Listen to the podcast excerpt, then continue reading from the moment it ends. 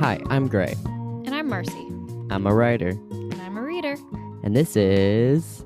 Bookends, a literary podcast. Where we talk about books. Books. And sometimes sing. Occasionally. We're, you may not know this, but welcome. We are siblings. Yes, I am the big sister. I am the little brother. That was a weird accent. I didn't like that. This is Marcy. Hi. She is my big sister. She is not currently in college, just graduated. Hi there. Mm-hmm. Hello. It's me in the real world. But a little fun thing about us is the reason we decided to do this podcast is we figured, well, we both like reading a lot, but we like to read different things, sort of inherently different things. And we don't have anyone else to talk about but each other, So why not force ourselves to read the genres we don't like? Or just don't read, even. Or just don't read. Yeah, that's true. Don't like, just not the things we are automatically drawn to. So that's and discuss them and talk about them. Up until now, each of us has been reading things avidly and independently, and then coming to the other and explaining the entire plot so that we can then discuss it, as opposed to just reading the same things. Although that is enjoyable, it seemed to make more sense to put our heads together like a smart family and make this. Anyways, this is Marcy. Hi. She's a science person. Mm-hmm. This is Gray. He is the literature person. We are a younger, sprier Green Brother situation, essentially, wherein I am Hank and you are John. That is actually pretty true. With the older and younger doesn't line up, but the science one is and literature one does. Is Hank younger? Yeah. What? Can you not tell from his general aura of energy and spunk? I guess now that you say that, that does make sense. I don't think that has to do with their age. I think that's just them as people, though. Them as people.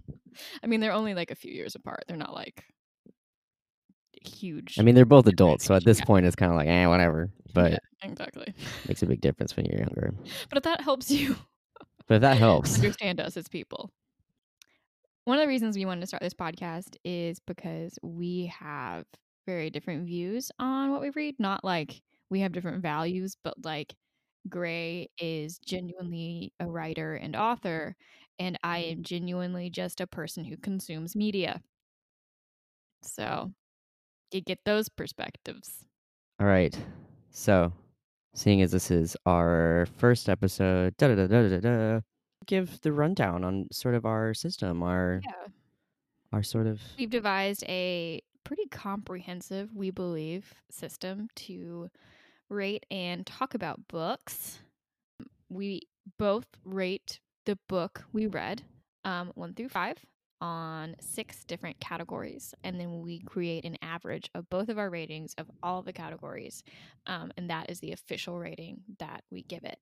The other thing is that 7 ratings total. Oh wait, dang it, because I forgot 7 ratings. Excuse me. I would like to add also that I am a very critical person when it comes to rating things, and I believe that a 3-star rating means it was just fine.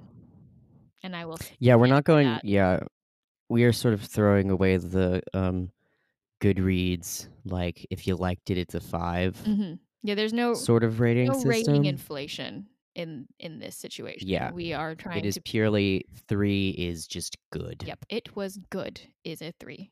It was 4 is really good.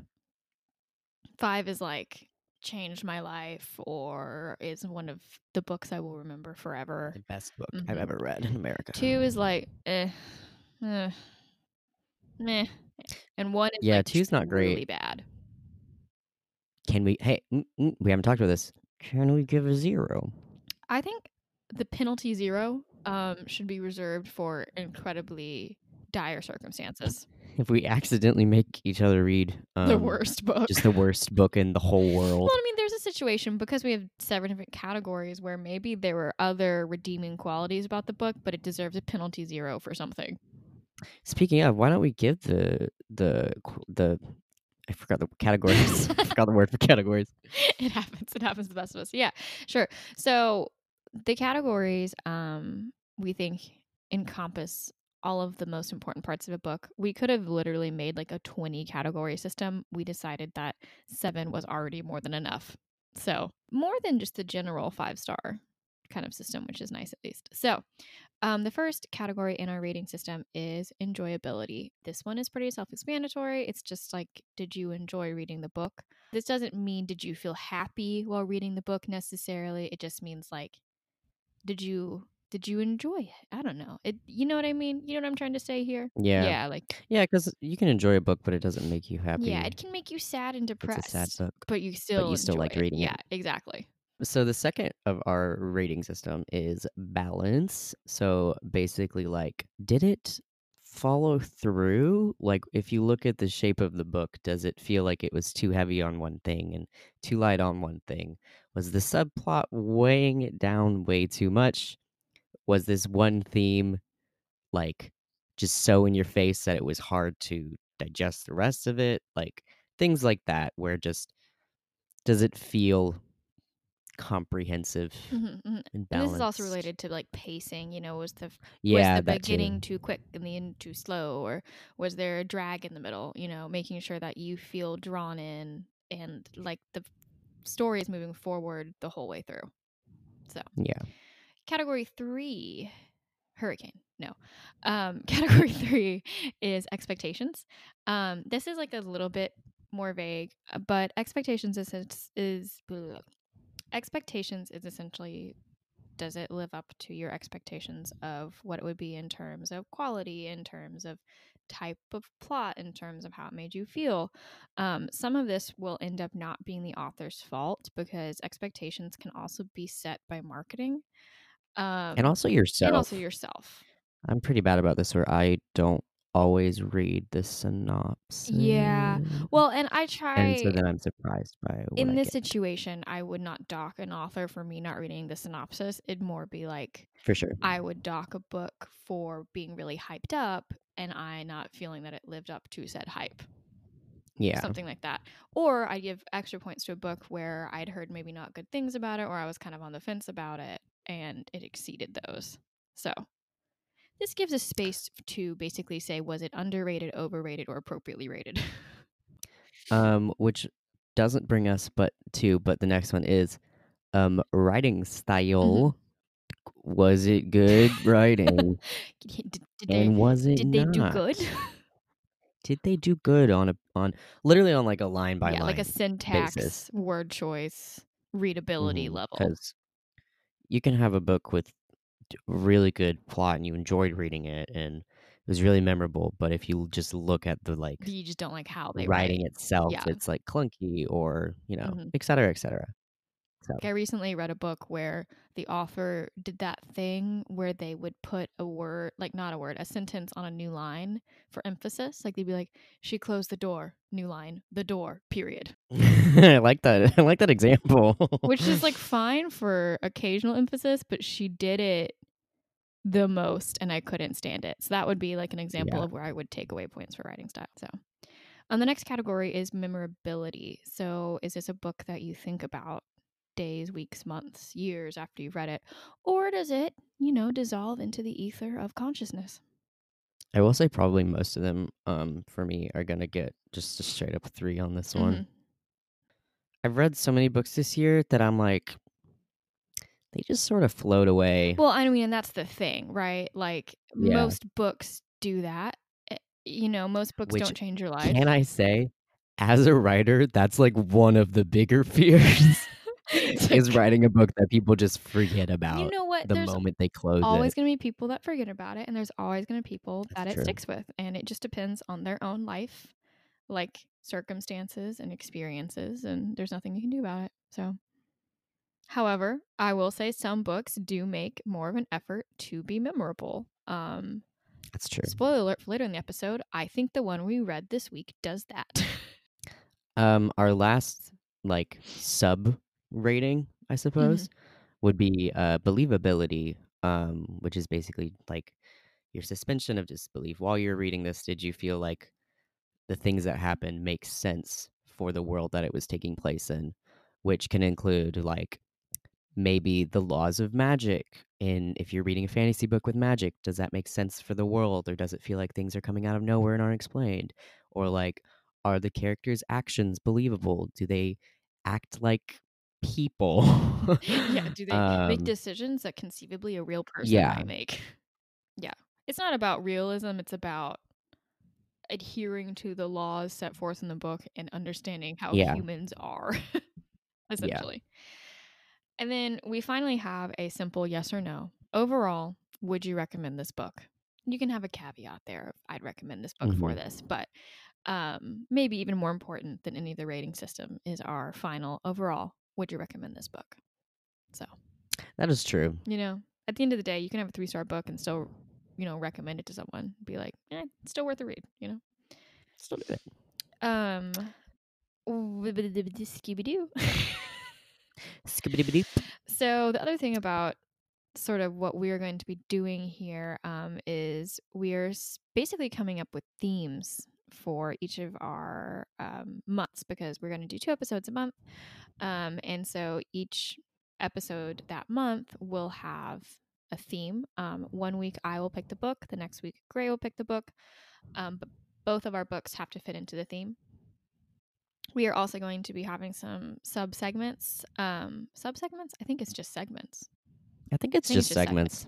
We're also going to sub-segments would be like a segment within this segment.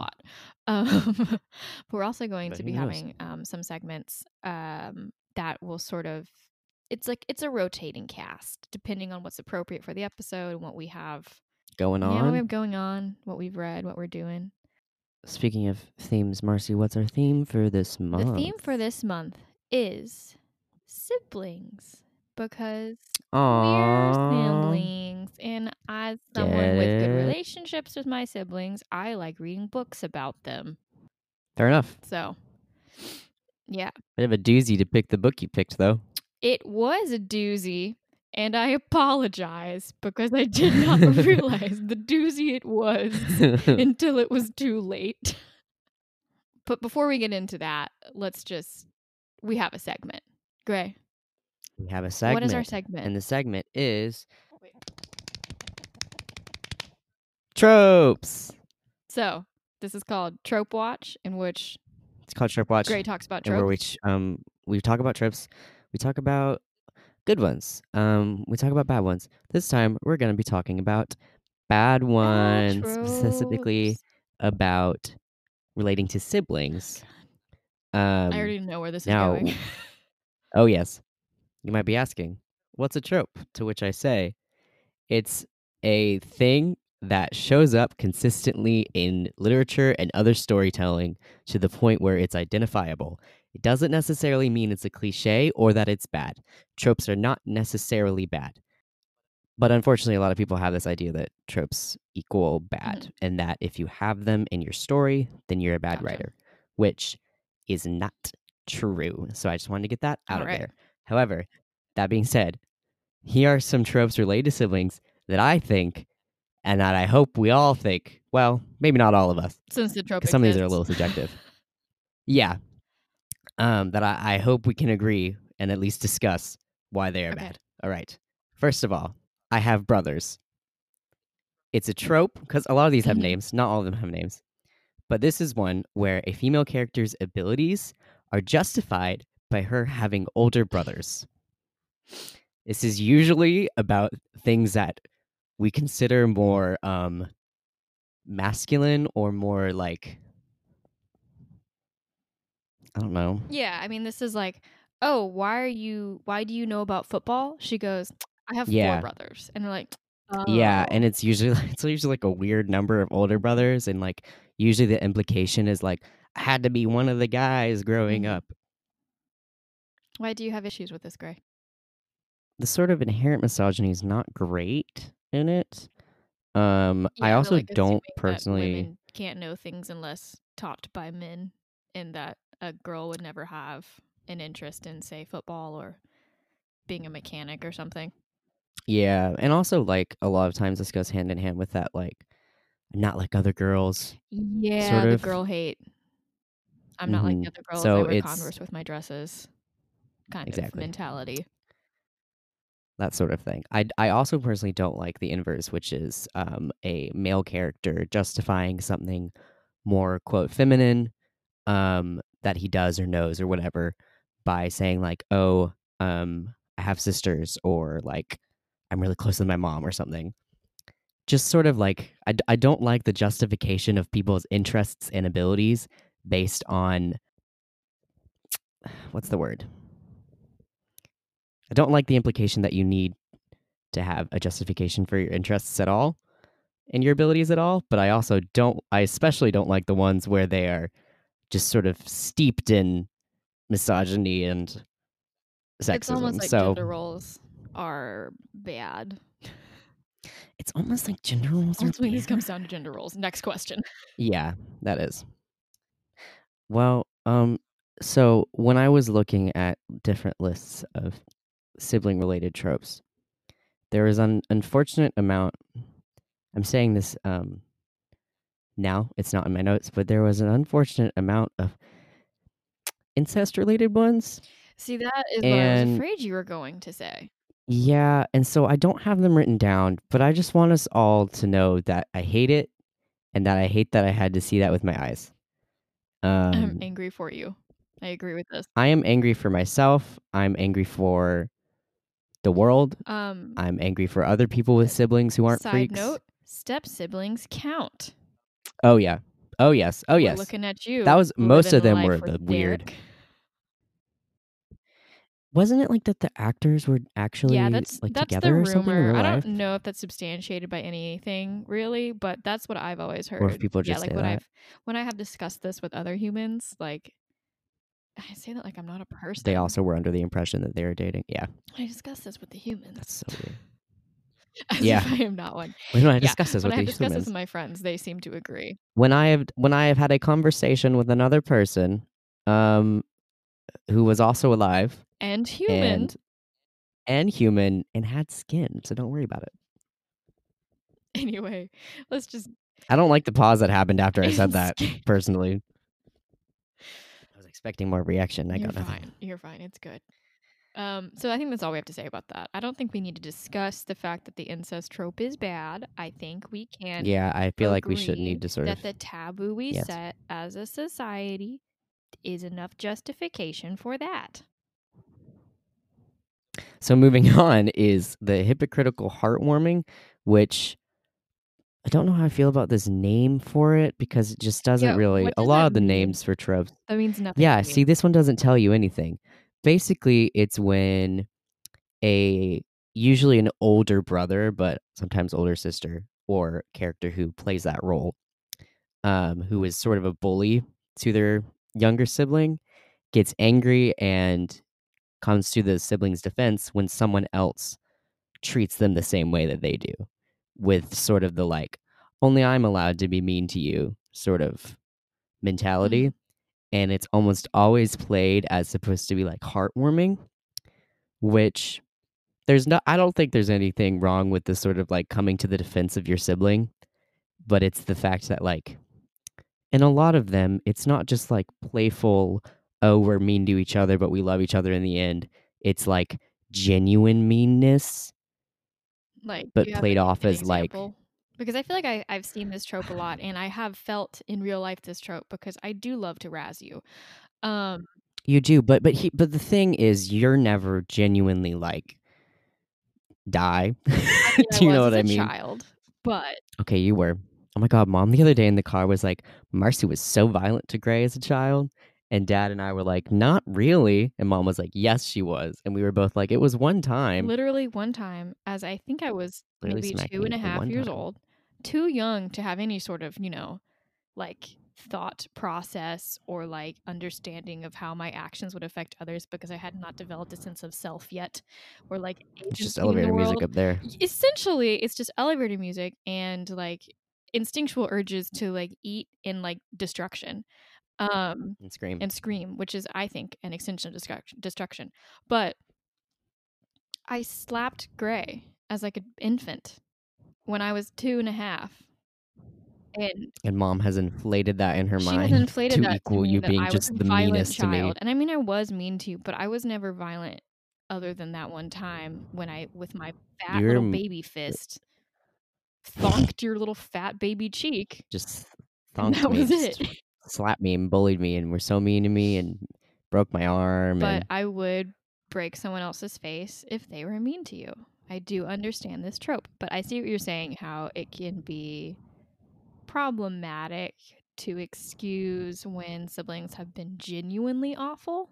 It was honestly hard to find examples of these that were concrete, mm-hmm. or that I had watched The Thing enough to genuinely say like, oh, I remember that episode, or I remember reading that, or whatever. Mm-hmm. Especially in sitcoms, and especially the older brother.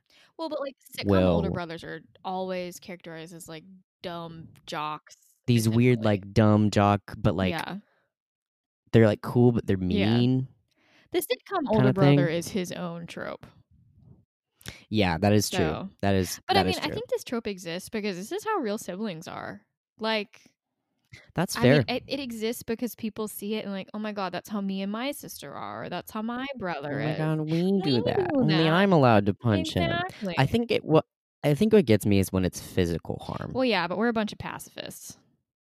No, yeah. I mean, yeah. You know what? You got me there. Yeah, that's right. Other families aren't like that. They'll slap each other. That's true. I've never really liked depictions of like, I mean, siblings. I don't excuse this for parents, but I excuse this for children acting on children because they're kids and they don't have like they don't really know what sense of morality. Yeah, but I mean, like that's true. I'm sure I smacked you at some point as a kid when we were like you did that one time. Comparable in age, though. You know what I mean? Like when I was 8 and you were 6. I'm sure there was a time where I was like, Gray, I can't handle you anymore, and I popped you on the arm or something, you know? Your chosen form of making my life horrible was psychological torture. I'm so sorry. I mean, the thing is, you're right. Anyway, I'm sorry. Gray, okay. What is our next trope?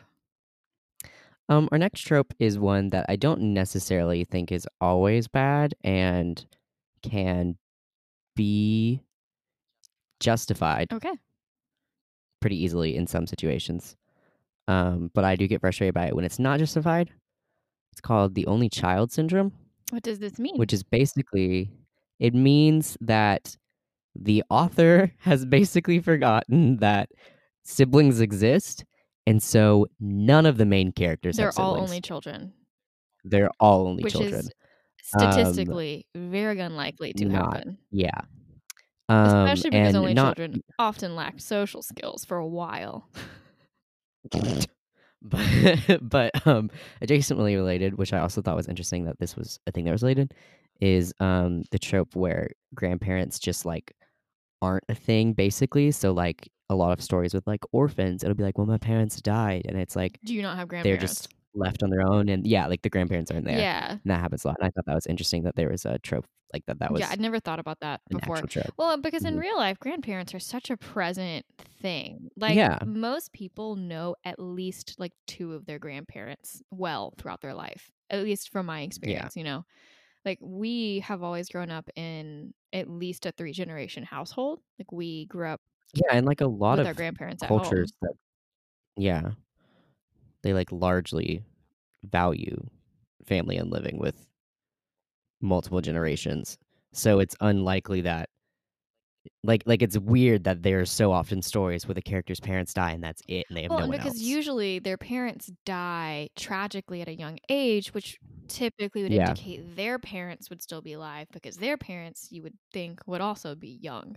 Like that's what I never really understood like about Harry Potter was, okay, I get that he went to live with his aunt. That's a reasonable conclusion of the death of his parents.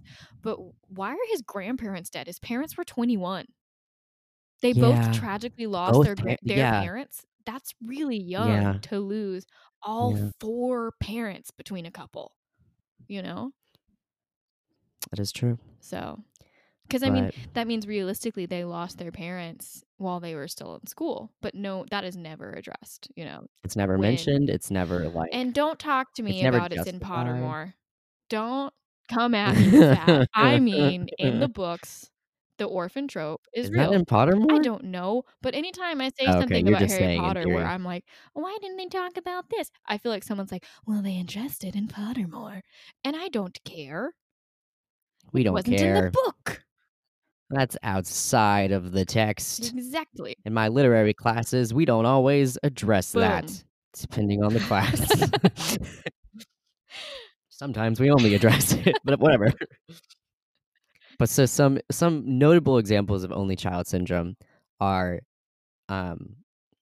almost every Disney princess. Yep. A lot of those are just moms dying, though. A lot of, well... That is true, I guess. Now that you say that, with like the mom is dead, so there can't like she only had one kid. So the mom died before another child could be born. But like, Merida has siblings. Anna and Elsa, obviously. Lilo, but she's not a Disney princess. Obviously you have Cinderella's stepsisters. I don't know why I said siblings. There's a secret third sibling. No. She was Cinderella's step-siblings. But... Cinderella, and that's why we've never heard of her. She was... This is my OC. It's like Alice in Wonderland, but edgy. But drugs. She's on acid now. Literally everyone in my high school. Let's see. Who else? I can't think of any other ones that have siblings. Like in canon. Oh, Ariel. Ariel has a bunch. Oh, she has so many siblings. I like that she has a bunch and no one else does, basically, because that I feel like that, like, to me, Disney was like, okay, well, we've forgotten about siblings in everyone else's case. What if we just give her all of them? And then we'll be, like, even? Well, but I think that's, like, that's part of the original story, isn't it? Is that... She has all these sisters, and I don't know. I feel like that's... I don't know. I mean... To be fair, they didn't stick with a lot of stuff from the original for that movie anyway. Because the original is a horrific tale about loss and giving up everything for a man who will never love you. Swords or something. Or like it feels like she is. Yeah, it's a lot. Oh, and like Marvel has... I think the only Marvel characters with siblings are Thor... Black Panther and Doctor Strange. So not a lot of them with siblings, which has less reason for being a thing because of the fact that they're in modern day. So it's like, well, you don't have an excuse. You just didn't want to write them siblings. Yeah, which isn't always bad, but I just thought it was funny. I can see the appeal of not having siblings just because it means you have less baggage as a person. Like you are not bound to as many things, and you don't have to feel as guilt when you go on the big adventure, you know, whatever your hero's arc is. As a writer, I understand why families are so often sort of written off for stories with a lot of action and or a lot of danger, because it is very appealing to be like, well, they have no reason to stay behind, or they have no reason to do this because they don't have any family. Yeah, and there's no collateral emotional damage for running away when you're running away from a bad household, or, you know, you don't have people in your life that you have close relationships with that you have an obligation to, which is what siblings are, you know, especially in like a close-knit family. Like they are the people that keep you grounded, so to speak. I think it's actually a good transition into the book we picked, because the book we picked was really heavily about siblings, but it was specifically really about how siblings ground us and connect us. Yes, like ultimately, that's like one of the biggest takeaways from the book. We read this week "The Immortalists" by Chloe Benjamin. I went to the bookstore yesterday because I finally gave in and bought a Barnes & Noble membership. And so I was like, yes, give me the discount on everything. So I went in to Barnes & Noble and I bought The Immortalists, and then I bought the book that we're reading next week. Next episode. 2 weeks after this episode. Next episode. And the book that I picked out for next month's theme. So just so I'd have them all in one go. I've just been using, like, ordering used copies off Amazon, except for this one. This one I just read the Kindle.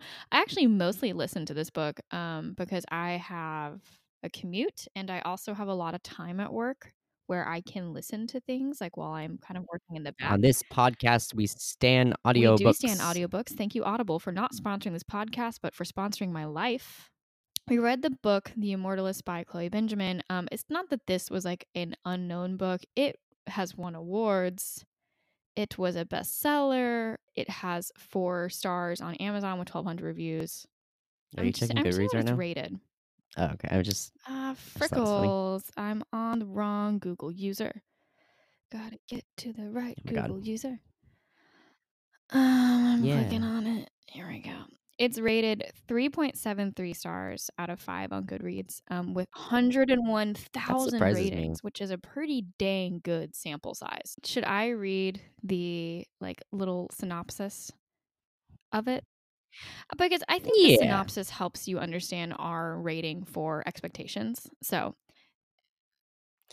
and I didn't even read this. Like I said earlier, I don't always read the synopsis because I'm horrible. So I didn't even read that until I was since this was my pick, I had read a little bit more about it, and about I'd also read, like, reviews about it. So, Sue.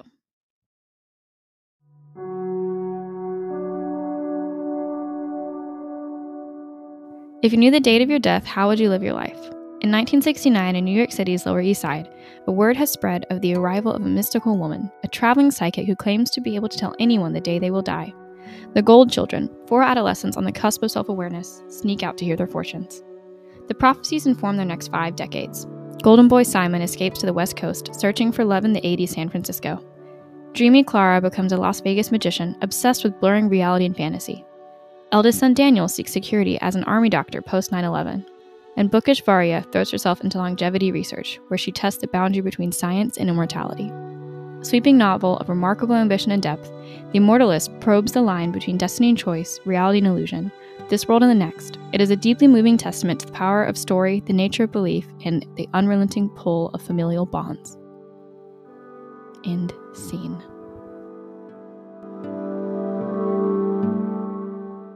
So I want to just, like, jump on in with this. I don't, like, have talking points necessarily, but I took notes and I have some things I wanted to talk about. And it goes. My book is rife with sticky notes. I'm going essentially chronologically. So if that helps you with your sticky note situation.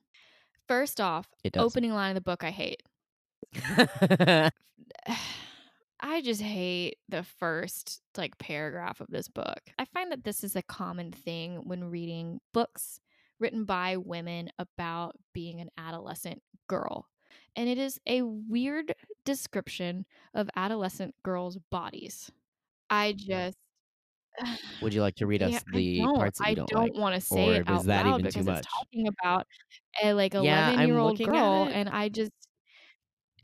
She's 13. Whatever, it says 13, still makes me angry. Anyway, it's literally like 2 sentences that I feel could just be left out, and I would have. It took me a minute to get back into the book after that because it's so threw me that for really a loop. Threw me. Besides that, though, I feel like it really kind of got the mood of, like, what being 13 is like being like, I feel like I have agency and I am a person, but also I am a child, and it's weird, this in-between space, and, like, you want to be nostalgic about childhood, but you're not even out of childhood yet, you know? Yeah. And, like, there's a line in this first part of the book about the summer of 1969's being special because it's the summer before they sort of fall apart as a family. It's their last summer. Oh, yeah. I actually highlighted that line. Do you have that available to read? But something else created the atmosphere required for this pilgrimage. They are siblings this summer in a way they will never be again. And then it goes on to, like, describe the stuff that they do after that. And then it says, in 1969, though, they are still a unit, yoked as if it isn't possible to be anything but. Like, in retrospect, like, can you do this? Can you look back at summers where we were, like, the last summers where we were both really kids? Yes. I don't know if I can pinpoint a year, but I have memories of summers where we were and then summers where we weren't. And there's a line, you know? Yeah. I agree with that, especially because, like, you know me, I had a rough time in middle school. So, like, my sort of experience jumping from child to adolescent was pretty rough and pretty, like, I'm super not a kid anymore, but I'm super not an adult. I thought it was a really lovely, besides that, the two lines describing her body in a way that made me so uncomfortable that we could, the weird things we could have left out. I thought it was, besides that, a really accurate description of how it feels to be like, it's the middle of the summer, you're bored, you've been home for a month, but you have another month until you go back to school. Yeah. And you and your siblings are essentially just dicking around trying to find something to do. And I also, like, related to the weird descriptions thing, when I was going through, like, after I'd read the book and I was looking at other people's reviews and stuff, this is literary fiction, and apparently that's pretty common right now. But yeah, so, like, later on when the characters are, like, a little older, it's a little less uncomfortable to read about sexual things and body-related things because it's like, well, at least you're an adult. But I was a little uncomfortable with we're going to get to that. Experiences were. Do you want to do other stuff before that? And then we'll put a little footnote there. Or a little, what is that called? No, I'm fine to switch on to Simon. So the book is written, there's essentially like six-ish parts to the book. There's a beginning, and then there's 4 parts for each sibling, like, or 1 part for each sibling to make 4 parts. And then there is an ending. So the first part, and they are told in the order that their deaths are predicted. So the first one is Simon. Yeah. And I love him. He's the youngest. I really do. Yeah. It's interesting because all the other siblings viewed Simon as selfish. Yeah, there was a lot of that. I didn't honestly felt like he was selfish, but also we were reading it in his first person. Or was it first person? That's true. It was third person, but we were reading. No, like, it was third person, but it wasn't his thoughts. Point of view.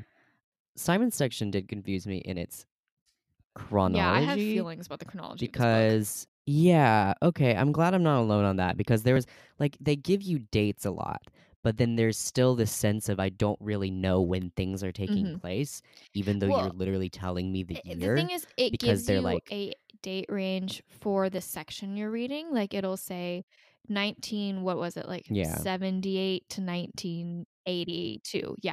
To 1982. But once you're in that section, it will skip around between times. And it doesn't do that just in the Simon section. It does that throughout the book. And sometimes it works fine and you can follow it. But there were a number of times where I was like, wait, we're back in time now? Like, this is a flashback, but it wasn't made clear to the reader that was a flashback. Like, none of the story is told linearly. How am I? What? It's not told in a I don't know.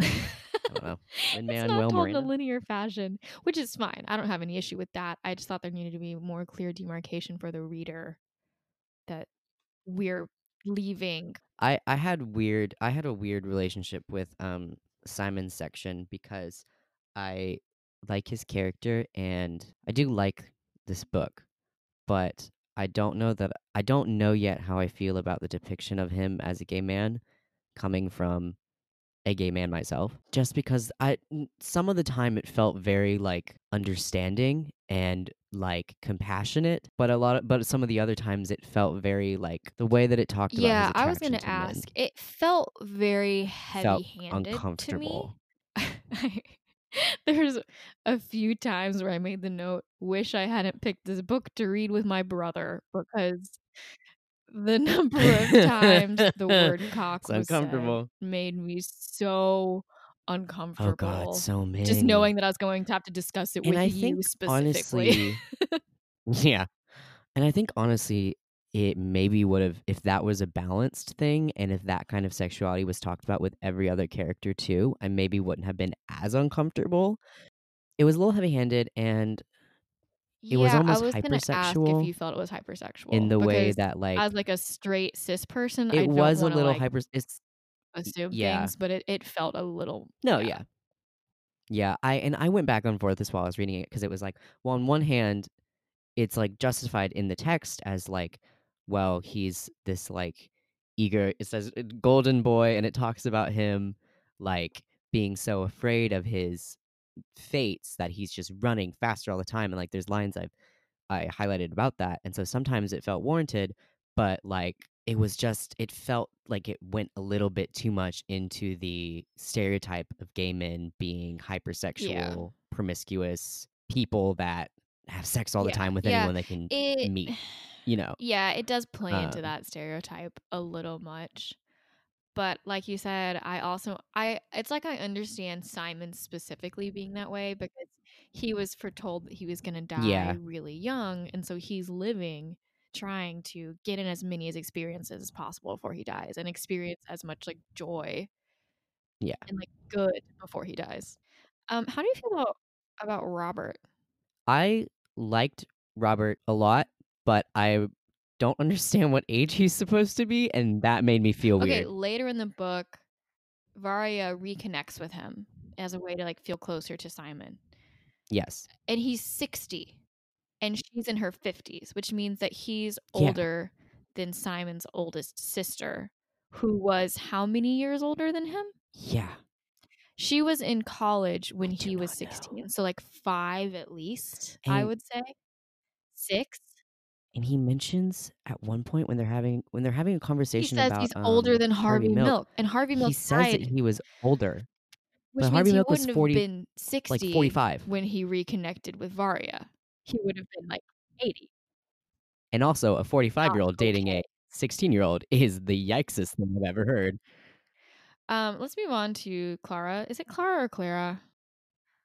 I've been saying Clara in my head, but they mentioned the Nutcracker at one point. Clara, is it Clara or Clara in the Nutcracker? I think the audiobook said Clara. Okay. But it's spelled with a K, and in my head that means Clara for some reason, even though technically they're the same sound. But I think it's actually Clara. Clara's section is beautiful, I think, honestly. I just really love the juxtaposition of all of the siblings, and how that sort of unfolds, like the ways that they handle the prophecy they've been given. Like Simon, because his was horrible, lived life to the fullest and did everything for himself, you know, and he like was essentially trying to outrun it.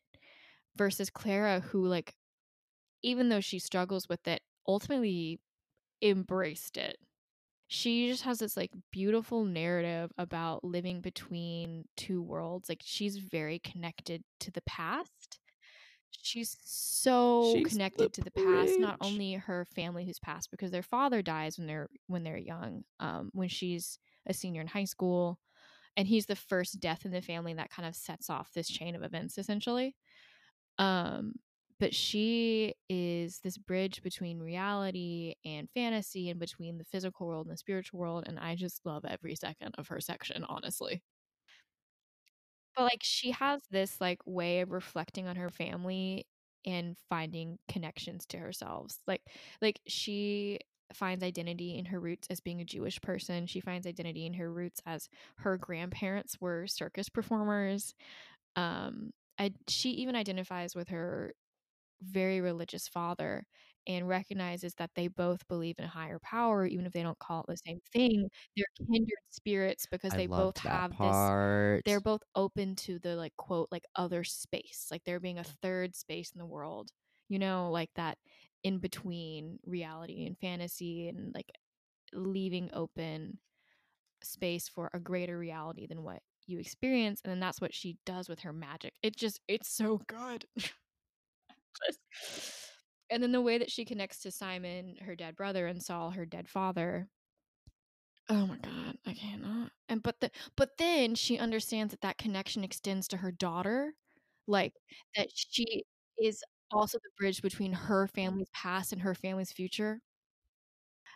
And I think I have the quote up. The siblings believed Saul, their father, could answer any question they wished to know, but Clara and Simon grew to dislike his answers.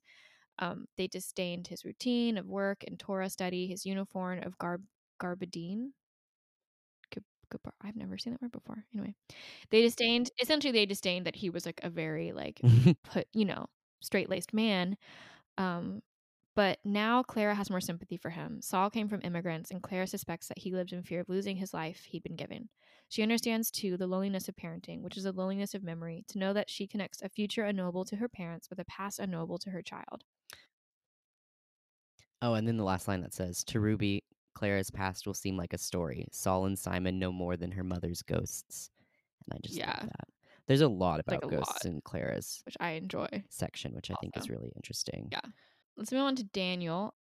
I feel like there's kind of a break between Clara and Daniel. Like, things are, pacing-wise, things are going slowly, and then you hit Daniel and we're running. Do you know what I mean? Things happen very quickly with Daniel for me. Yeah, I do. Yeah. Yeah. I did like that, without being too many spoilers, even though all of this death is happening, there's more people... That's coming into the family. Families are having connections, they grow. And these people have kids and get married, and people come that. In. You know, it's not just the people you start with your whole life. Mm-hmm. You know, things change, and I like that. It does feel very much like a real family.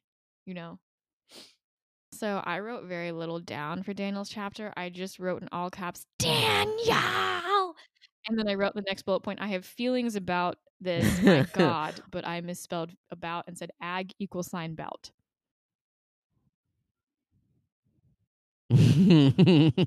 So that says more than anything else you could say. Because the chapters really technically spanned several years, because I kind of go over when he first met his wife, which is a lovely story, and then being together. But then the bulk of the action happens in a 2-week time span. Whereas the other books had been happening over the course of years, or other sections had been happening over the course of years. So Daniel's is a really quick turnaround. But I think he gives us a lot of insight into what the other characters are like, because he has up to essentially like the end of his like section.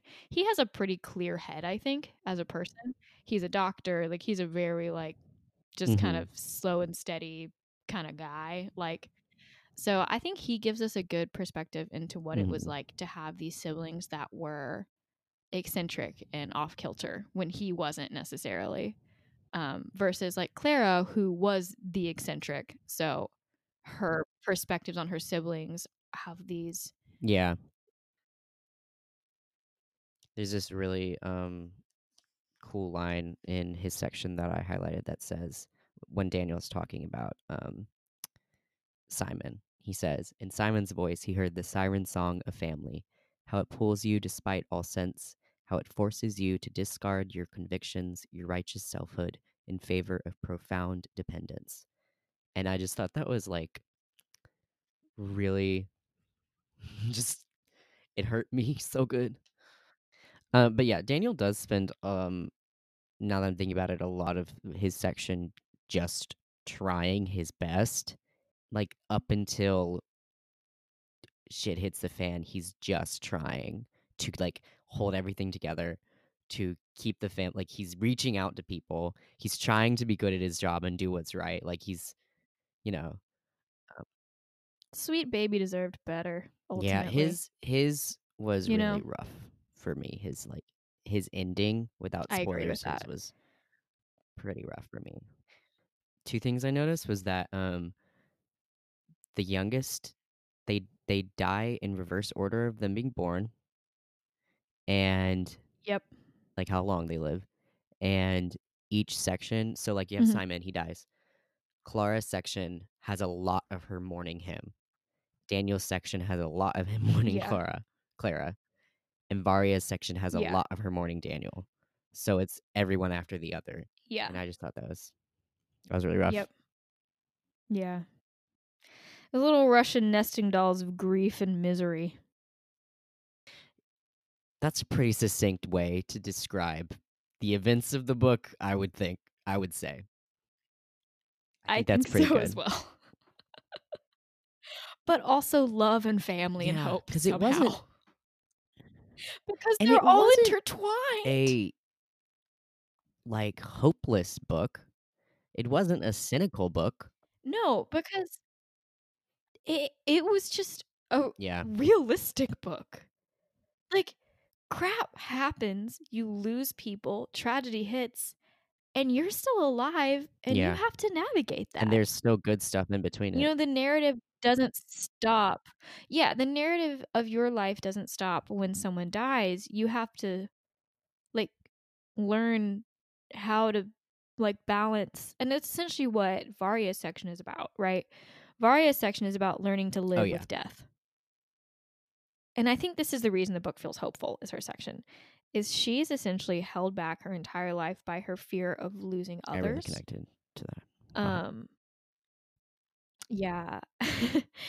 And in that fear, she has completely disengaged from herself and from everyone in her life. Like, she purposefully doesn't connect to anyone at all, including the people she cares about the most, with the exception of maybe her mother. I really do like Varia, though. I like that she grows so much. She grows the most of anyone. She does. I mean, she definitely does. She moves from fear to acceptance, and that's a difficult thing to do. I was the most surprised by her section, I think. I wasn't. I agree with that. Because the synopsis, I eventually was like, I guess I'll read the back. Mentions, it says... Golden Boy Simon, Dreamy Clara, eldest son Daniel, Bookish Varia, but it says that she throws herself into longevity research, and I didn't know what to expect from that. So her section probably surprised me the most. I think what was surprising about her was none of her siblings, I don't think even Daniel, who she was the closest to, I think had any idea of what a rich inner life she has. I don't think any of them really knew her, and she didn't really know any of them, and that's something she struggles with. I really liked, there's a scene where I think it's in Simon's section where he's describing how Varia has always been kind of like, not eccentric, but neurotic. And how she got angry at him. Like, it was his example of how she's always like, you have to do everything right. And she got mad at him when she blew out her birthday candles, but 3 didn't go out, and he blew them out for her. And from his point of view, he was like, this is proof of why she is so crazy and uptight and why I can't have a relationship with her. She was angry at him for not blowing out the 3 candles because blowing out the 3 candles was a ritual to her that ensured that her siblings would be safe. I didn't even catch that until, like, I completely forgot that he mentioned that in his section until you said that just now. And when she mentioned in her section in that, you know, she can think back to as long as she can remember, you know, ever since they went to the fortune teller, she's been doing these things as a bargaining tool, essentially, to try and ensure that her siblings are safe, and like how they completely misinterpreted it. It just was like, oh my god, the foreshadowing, or not even foreshadowing, just like the way that we know each other is so inaccurate. Does anyone know anyone else ever really? Does anyone know anyone else? No. Heavy. All right. Anyway, overall thoughts. My first bullet point is such a beautiful story about death and grief and learning to live through it all. Is this your New York Times review of it? Yeah, this is my New York Times review. I also really like, there's this overarching theme kind of interwoven about religion. Yeah, it was more religious than I was expecting, but I liked it. They're a Jewish family, and each of them has a very different take on religion and a different relationship with religion, but at the same time they all, like, it affects all of them deeply, and I thought that was really interesting. And also like that they make a connection between superstition and religion, and like the transcendence of the human spirit and religion. Like, I just thought it was like a really well done sort of like thread that went through the book. I highlighted a section during Simon's where he talks about how he struggles with like the idea of God, because it says something like, well, either that means that God messed me up, if I'm not supposed to be here, he made me a mistake, or he doesn't exist at all. And it says that he's not sure which one he's more scared of. And I highlighted that at the time, but now that you bring up the theme of all of them interpreting religion differently, that has more meaning to me now. So thank you. Yeah. I think this book is really cool because, like I said, it's a Russian nesting doll of grief and despair, but also of hope and family and love. And I think each one of their sections builds on the last section in a way that gives the things you've already read meaning that you didn't get the first time you read it, which is really cool because it means it'll be a good reread if you decide to reread it. That is true. This is one that I feel like I could write a bunch of essays on and just like get stuff out of all the time forever.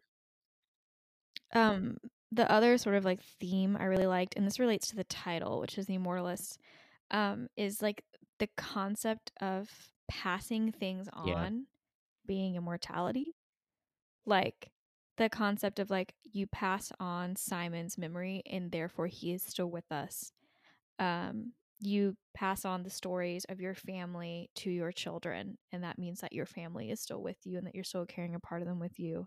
And even like Varya talking about immortality as her getting to pass on knowledge to her students. That was like, I love that.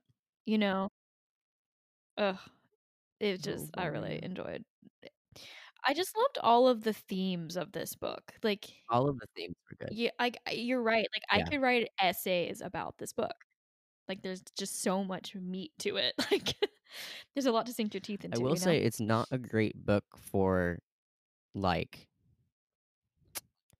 if you don't like things with a lot of meat.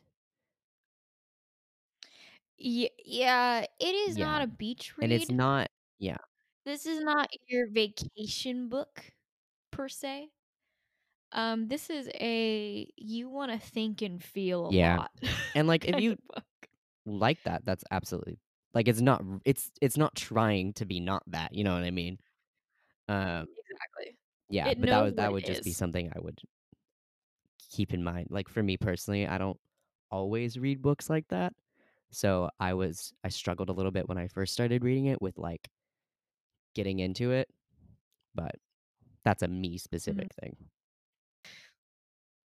Okay, shall we move on to our ratings? The real this actual is the ratings. Longest. Yeah, I gave this book a 5 out of 5 for enjoyability because even though I had some issues with it, at the end of the day, I really loved it. Because enjoying can mean different things, right? Like this book was really heavy, so it's not like I had a great time reading it, but I would find myself thinking about it and wanting to keep reading it, and that means that I was enjoying it.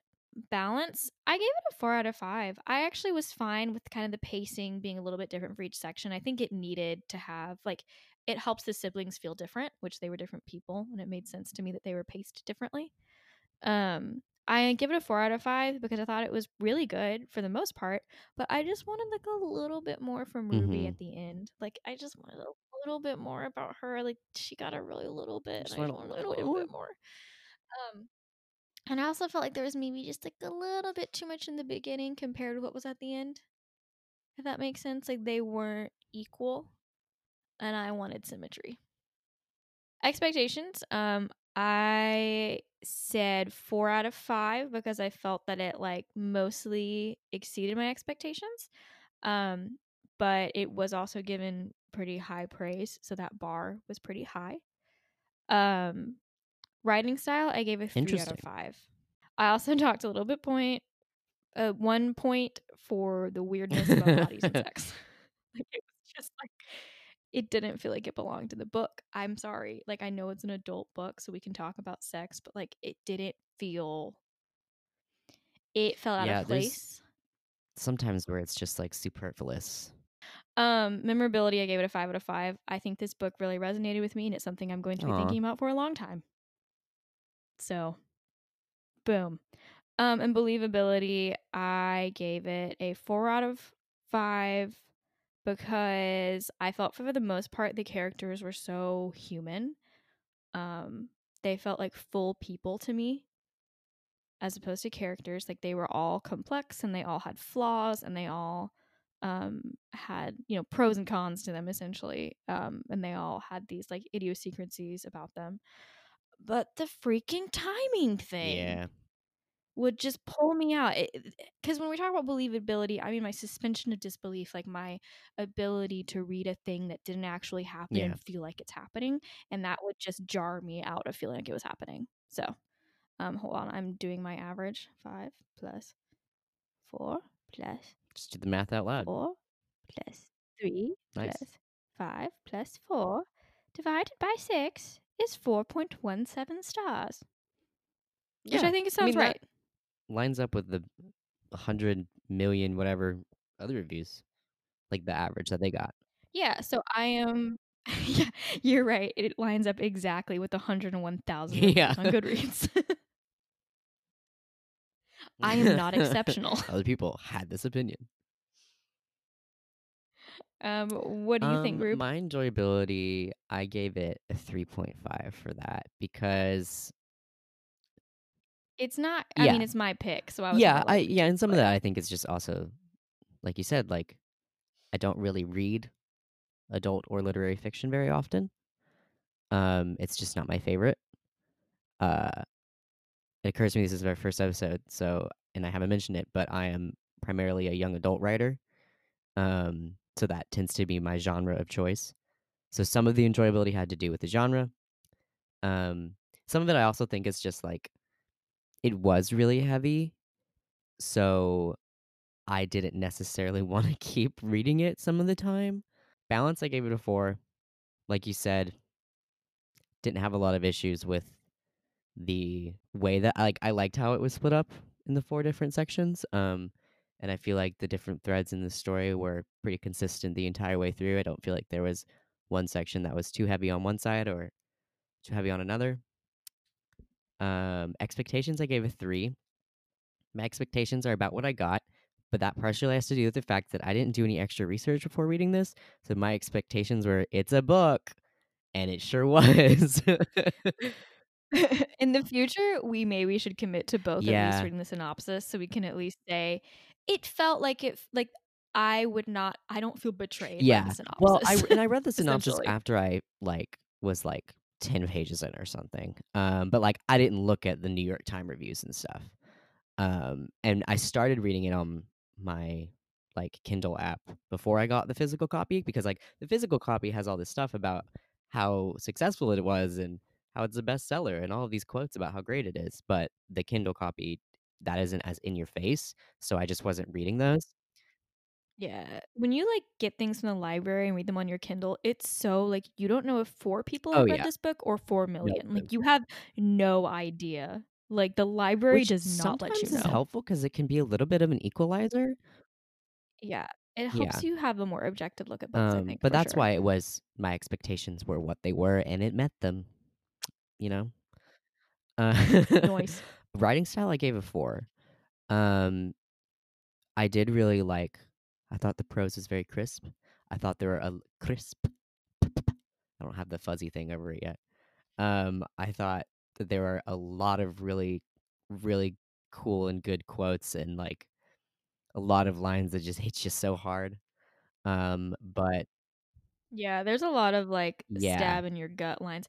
Oh, also side note, I finished this book while commuting home, and I was sitting on the metro surrounded by a bunch of other people who also are commuting home and just trying to get their day over with. Oh my God, were you really? Tears, because the last line of the book was so beautiful. I was sitting there listening to my audiobook, smiling. I looked so creepy. I had to look terrifying. Okay. Hello? And also oh my God. Anyway. But not quite a 5 because of sometimes it would be either too much description. There were a few different paragraphs I remember being I don't really care that much about the room. You know, and like we said, we've already talked about how we both just super didn't like the description of people's bodies. So that docked it down a little bit, but 4 is still good. Memorability, I gave it a 4. I originally had it as a 3, but the more we talked about it, I was like, dang, now I'm actually going to be thinking about this, because now that I've had time to process it a little bit more and discuss some of my feelings on it, it's going to be in there a little longer. So I gave it a 4. Not 5 like you. I don't think I'll forever be thinking about this, but more than the average book that I've read. Believability, I gave a 3. I thought it was just fine in terms of believability. I was yeah, people would do that. But I think I did dock it 1 because I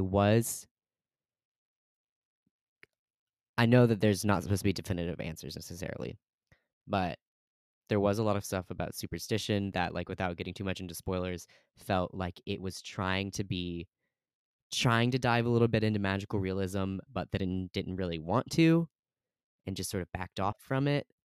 I got that vibe. And I would have preferred if it had dived into it personally. And so it would take me a little bit out of the, like, committed to magical realism. Like, there are some sections where a character will be having these experiences that feel like magical, and then the next section another character will be like, well, they didn't really experience that. And so it would take me out of it a little bit, because I was like, wait, well, now that really happened, you know, that kind of thing. So overall, that's a 3.5, almost a 3.6. So what is it exactly? I'm going to put it plus 3.58, and then we divide by 2. So that's a 3.8. And that's right at what everyone else was giving it, like, overall, the average. So that makes sense to me. Yeah. So overall, would you recommend this book? Yes, but depending on the person. Okay.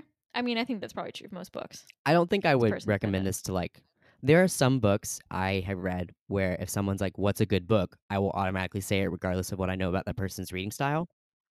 Fair. We all have one like that. So this is just sort of the average, like, yes, I would recommend it, but not to everyone. Overall, I would recommend this book, though. Like, I would caveat, like, it's a heavy read, but I think it is worth it if you get through it. All right, Mercy. What book are you reading next week? Well, I was about to ask you because you're picking the book next week. What? I know the name of the book. I'm having to check what the. I'm looking at this. I don't remember what the author's name is. So hold on, let me get it up. The name of the book is Far From the Tree. It's by Robin Benway. It is a YA contemporary, because that is my genre of choice. I've already bought the book. I didn't know this until after I'd, like, picked everything, but this and, like, The Immortalists and Far From the Tree have similar cover designs. Like, they both have, like, the tree theme, which makes sense because the whole thing of, like, family. Yeah, because like family tree. Which I'm literally just now putting together why that's the cover of this book. It's because Family Tree. Nope, did not think about that one bit, did I? So we will be reading that next time. Marcy, where can people find us? What should they know about us? You can find us on Twitter. If you want to tweet us or look at our tweets or enjoy the tweeters. I don't get on Twitter. I don't know what you do on there. You can find us at Bookend Siblings. That is at Bookend Siblings on Twitter. That's kind of the only social media we have right now, though. For this specific podcast. Yeah, for this. So. Where can you find us elsewhere? You can find both of us individually on Goodreads. You can look through. Scroll three. It's just our names. I think mine is actually Michael Graybola instead of just Graybola. Because it's like my official author profile or something. Yeah, so it's your official author profile. I have no official author profile, for I am but a consumer of media, as I said already. You are but a science person who likes to read. I just like to read, that's all. You like to read. I enjoy it. So, yeah. Thank you so much for listening. So our next episode is going to be released on September 8th. So if you are interested in joining us on September 8th, you can read Far From the Tree by Robin Benway. Wait, is it? Oh, it is going to be released on the 8th. Oh my gosh, that's so exciting.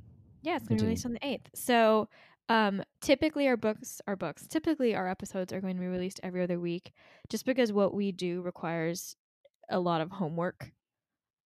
We can't release every week. Gray's about to be a full-time student. I work a full-time job. So... yeah, we got to do every other week, at least for the time being. But just because of this being the first episode, we're kind of recording it early. There's like a whole thing. Anyway, this one time they're going to be released back a little to back. Closer together. But we didn't want to redo our entire schedule. Yeah. So essentially what happened is we decided to change the date of the first one, but we'd already made the rest of the schedule. Yeah. So you're going to be reading Far From the Tree by Robin Benway on September 8th if you want to read it. If not, we're going to do the same thing that we did this week, which is where we give a pretty in-depth review without giving spoilers as much as we possibly can. Yeah.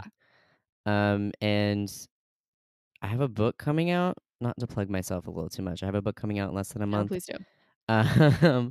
It's a poetry book called Letters to the Home. It's on Goodreads. It's on Amazon. It's at Barnes & Noble. It's at IndieBound. You can find out all that stuff on my Twitter at Graybola, or on my Goodreads. It's also there. I also have a Tumblr. Crazy. Goodreads author. I'm a Goodreads author. I also have a Tumblr, which is graybola.tumblr.com. Come hang out with me. Marcy's a little more conservative with her social media. I am but a normal person who does not need internet. In this day and age, everyone's trying to be an influencer, and Marcy's like, screw that. I'm just living my life. And you know what? Essentially. I really respect that. Thank you. I do not need the validation of others. Yeah, you're very like, don't look at me or I'll die. Haha. Shut up. That's true. So come hang out with us. Follow us on Twitter. Follow me on Twitter. Please subscribe to this podcast if you enjoyed it. Please give us, ratings or stars or whatever the platform may be. It is a big help. It helps other people find out about us. If you enjoy listening to us, let us know. Yeah, and let us know what you think about our reviews. If you agree, disagree. We need feedback. Yeah, for sure. This is a new. Tis a baby podcast. Yes, a baby podcast. So, just come hang out with us. It'll be a fun time. That's the end. Bye-bye. Bye.